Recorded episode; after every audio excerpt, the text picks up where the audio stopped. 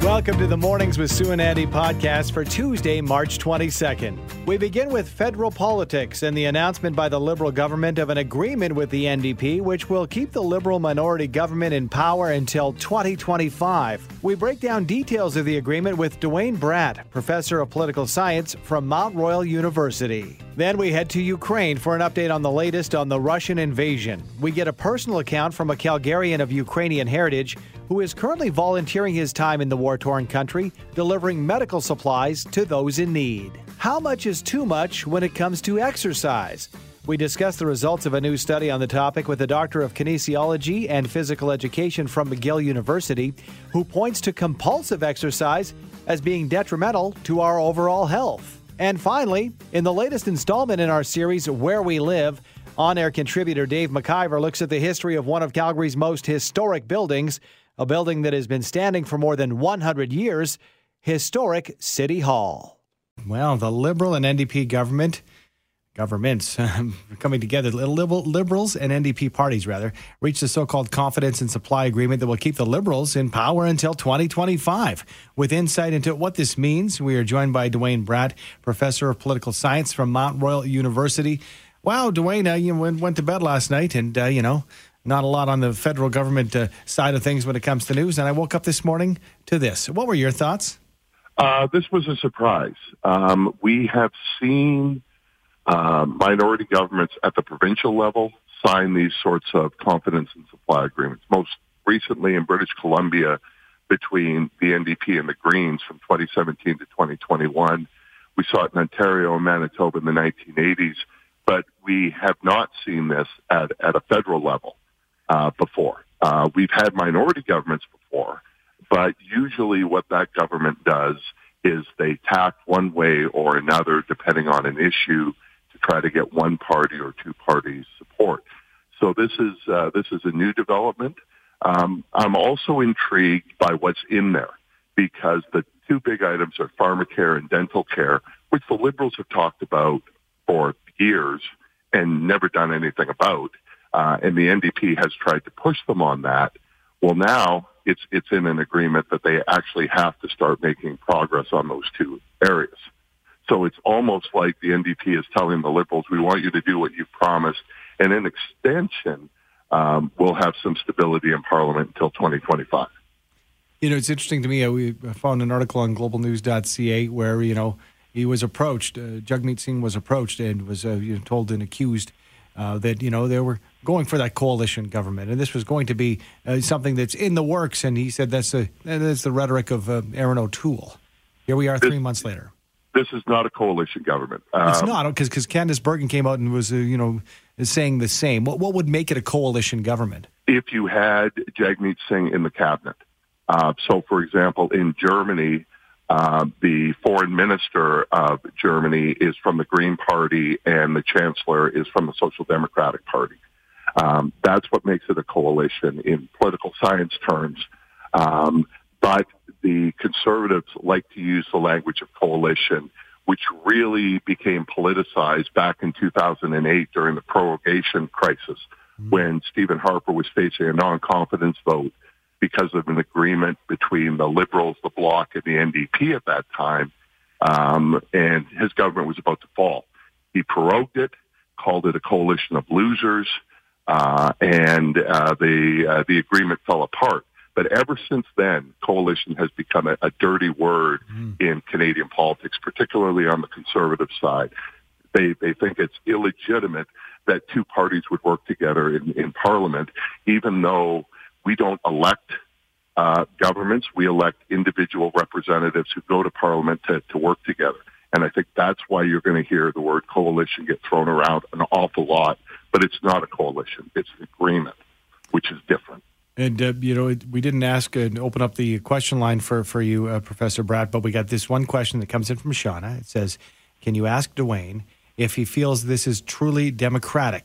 Feels closer and closer to socialism to me. Well, is so there, there's two aspects to that. The first is, is this democratic? Yes, it is. uh, because uh, Canadians elected one hundred sixty Liberals. They democratically elected twenty-odd NDPers, and now those groups are working together. So they actually have a democratic mandate. Is it socialism? That's going to depend on the content of the agreement. And if you believe that PharmaCare and dental care are socialism, then this is socialism. Uh, but then you would also have to say that, that health care and child care are socialism as well. Oh, okay. Um, it's interesting because I had a, a texter who got into it with me and said, because I said, I, yeah, I said to, when I spoke with Shea Ganim earlier, I said, to me, the fact that it happened uh, very late in the, in the evening period, and I said, to me, it seems a little sketchy, and, and they took offense to that.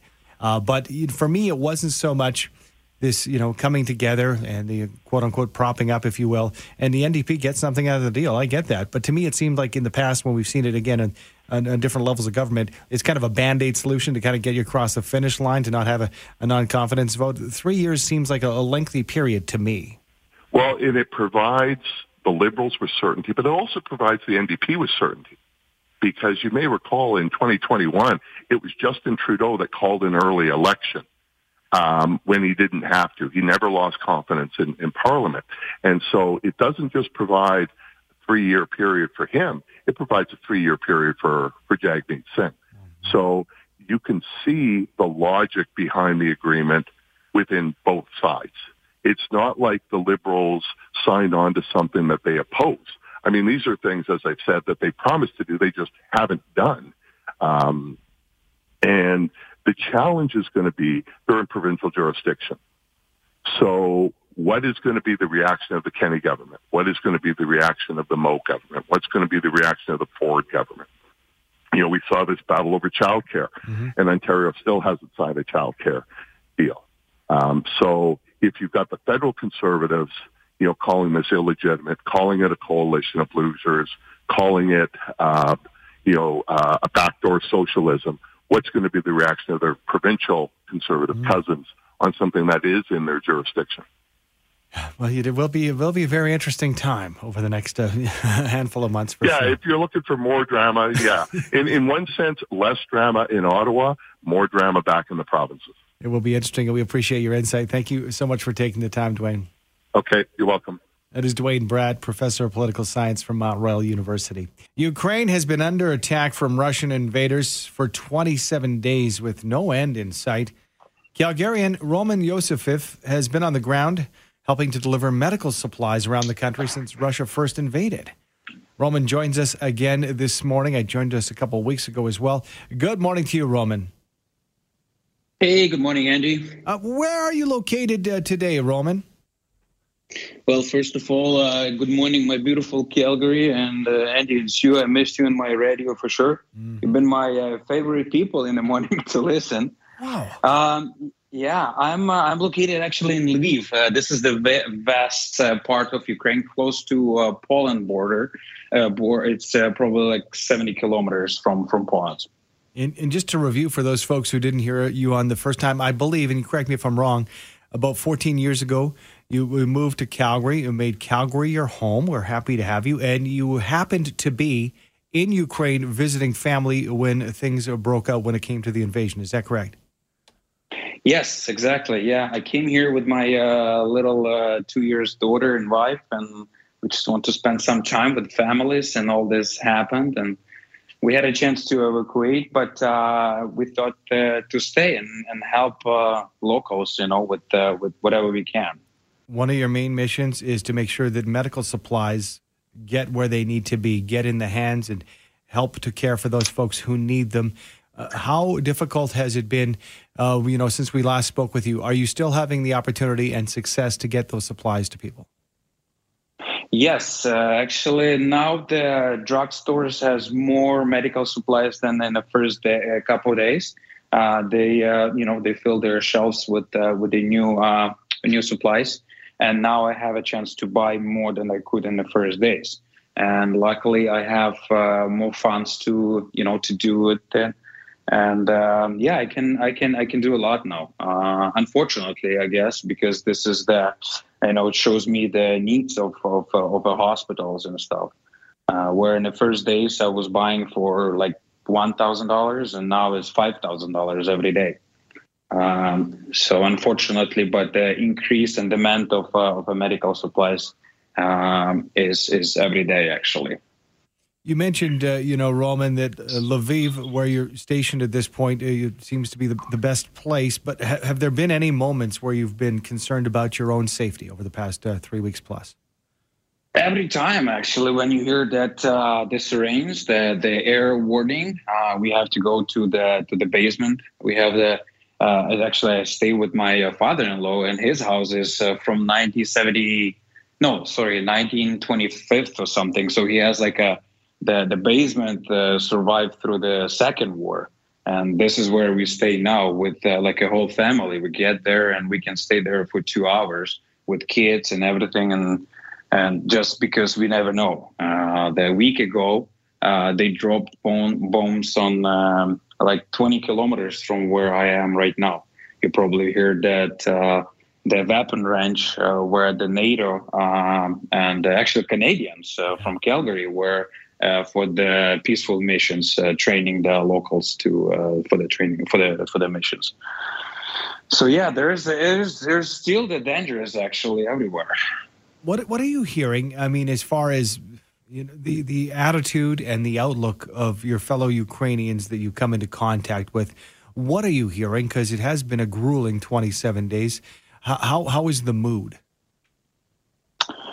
To be honest with you, I you know I would never stay here if I would if, if I would hear that uh, that mood, that uh, enthusiasm, and uh, and this uh, this willing to to survive and to fight for the freedom, you know, because it always been the east and, and west of part of Ukraine. It always been like different, you know, like they always look of the different way of, of developed country. But today, every single person, as I would say, majority, thinking about the one idea, to to fight for the freedom to the death. And I feel it on the first day, and then that's why I'm here to help them. Um, and yeah, I mean, it's un- unbelievable. I can tell you, you know, at the same, at same, same time is, is scary, but at the same time, it's exciting because this is the history. Uh, this is how the history is building. That, that's why I'm here. That's, yeah. Uh, you know, and I'm wondering, you know, as far as, um, you know, w- with, with the, the, with the mood, with the attitude of Ukrainians and, and, and being on the ground like you are in Lviv, uh, what are, what are you hearing as far as the successes? Uh, that not only the Ukrainian troops, but everyday average citizens, you know, battling the Russian invasion as far as the progress that they're making. Are, are you hearing that they're holding their ground? Uh, just, you know, like just to understand what uh, what you're asking is, you thinking what's what the forecast or what the future you, they, they think of? Or? Well, at this point, we have heard that, you know, some reports are that the Russian invaders have stalled out, that they had expected to take all major cities within a handful of days. Now we're twenty-seven days in. Um, are you are you finding that, you know, the Ukrainians who are fighting, um, you know, have some optimism as far as what they have done so far to keep the Russians at bay to a certain extent?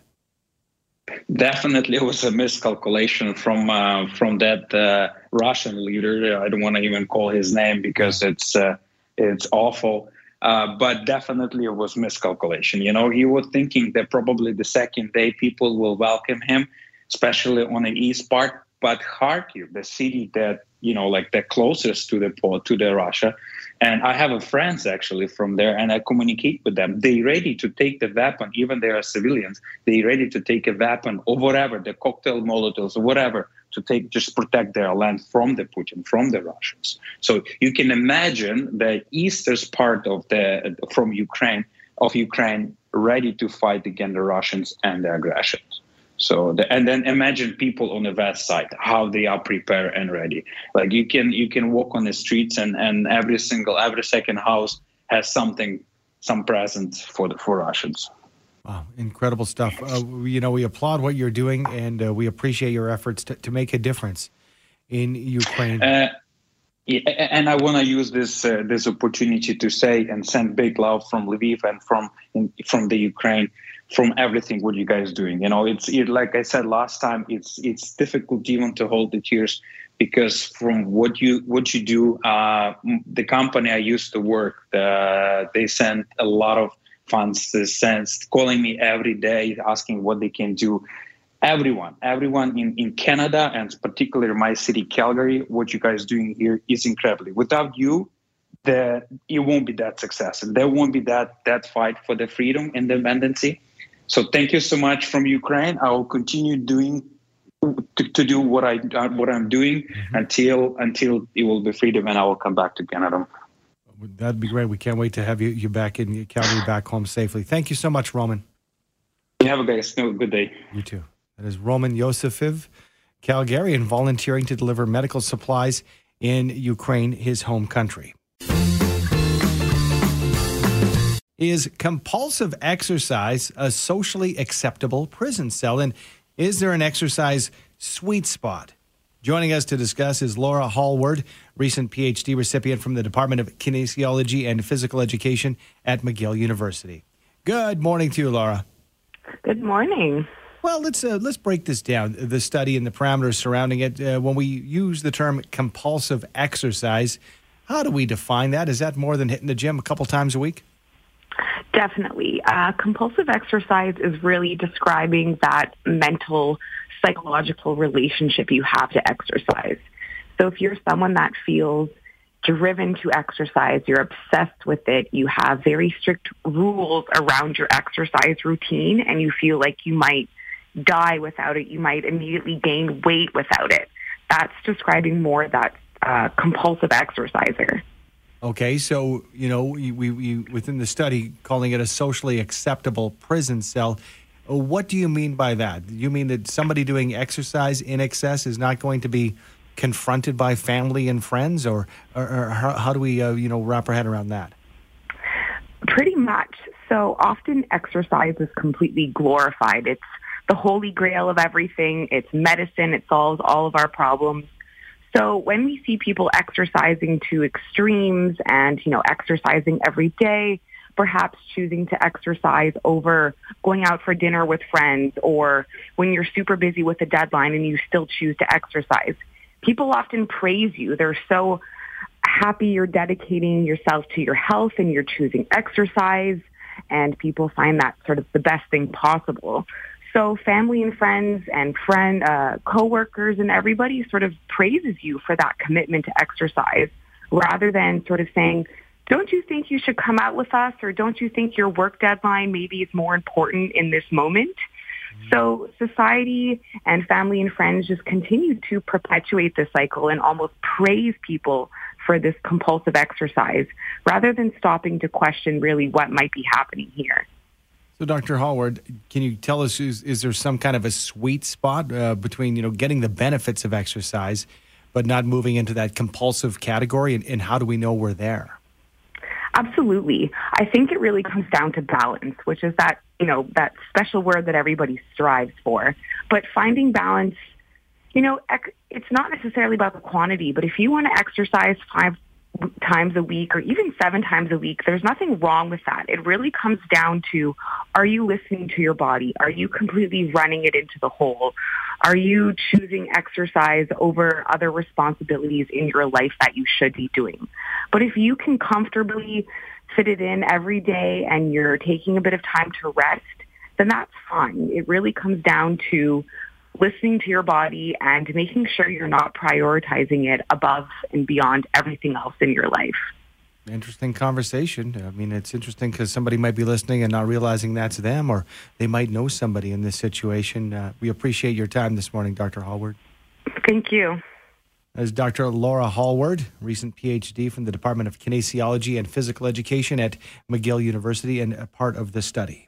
In the latest installment in our series, Where We Live, our on-air contributor, Dave McIver, looks at the history of one of Calgary's most historic buildings, a building that's been standing for more than one hundred years, historic City Hall. The Great Calgary Fire of eighteen eighty-six burned down eighteen structures in Calgary, and it led to a major outcome, a bylaw being put in place that all major structures within the fire limit must be built of fire-resistant materials such as brick or stone. Sandstone became the building material of choice, and one of those buildings made of sandstone still stands today, historic City Hall. Construction on historic City Hall was started in nineteen oh seven, and it actually took until nineteen eleven because there was a dispute with the builder over the, the cost of it. Um, the the original estimate was one hundred forty-two thousand dollars, and it almost doubled. So there was quite the discrepancy between the city and the builder on as to who was actually going to pay for it. Uh, so that's why it took so long to actually build historic City Hall. It was very in line with what other Western cities were doing in terms of their local seats of government, uh, you know, kind of building that uh, the, the Romanesque style of revival architecture for historic City Hall. Um, and it's actually the last uh, still historic City Hall is still in use in Western Canada as a continual seat of government. That's Heritage Calgary's Josh Traptow. And over the years, the historic building went through two restorations, but it was an incident in twenty fifteen that led to one of the biggest restoration projects in city history. A large piece of sandstone basically fell off of um, historic City Hall onto the uh, platform of the L R T station, and it was through a notice of motion that the city realized that A, they needed to set aside money for a fund for city-owned heritage buildings, and B, historic City Hall would make up a bulk of that restoration work. And then I believe in twenty sixteen, they then moved uh, council out and started the restoration. And then it started the work of, I don't know, I believe they touched or looked at every single uh, piece of sandstone uh, at Historic City Hall. They then had to source uh, replacement sandstone. There was a notice of motion by Councillor Carra at one time to look at, you know, mining sand, sandstone within Calgary city limits. They looked into that and it, it was not feasible. So they ended up going with somewhere in the States and I think two quarries out of the, out of Europe where they could find Pascapine sandstone. It's it, it, it's one of the more significant city projects that the city has done in terms of restoration. That five years of restoration will give it another one hundred years of life. And the importance of historic City Hall still standing to this day in our city? I, I think it's that symbolic piece of government that, you know, our city has seen so much change, but we know that our council, you know, has and will continue to need in historic City Hall. The um, forethought of, you know, restoring historic City Hall in the nineteen eighties uh, when it went through its last restoration and then its current restoration. Uh, that nineteen eighties restoration was really kind of the interior Um, restoration, and, and that was really done through a lot of community groups that, you know, donated money, raised money. Uh, you know, that's why, you know, there's rooms in there called, you know, the uh, Calgary Power uh, meeting hall or the Legal Traditions meeting room. It's a symbol of Calgary, uh, and it's it, it's an important symbol. Um, you know, when, when people come to our city and, and they go downtown and they see historic City Hall and the administration building and the municipal building all there in the municipal uh, atrium. I, I think it's just a, a sight to be seen. For seven seventy C H Q R, I'm Dave McIver. Where We Live is brought to you by Furnace Family. Done right, day or night, furnace family dot com. Thanks for downloading and listening to the podcast. Don't forget to subscribe, rate, and review for free at Apple Podcast, Google Play, or wherever you find your podcasts. And tune in to Mornings with Sue and Andy from five thirty to nine every weekday morning on seven seventy C H Q R.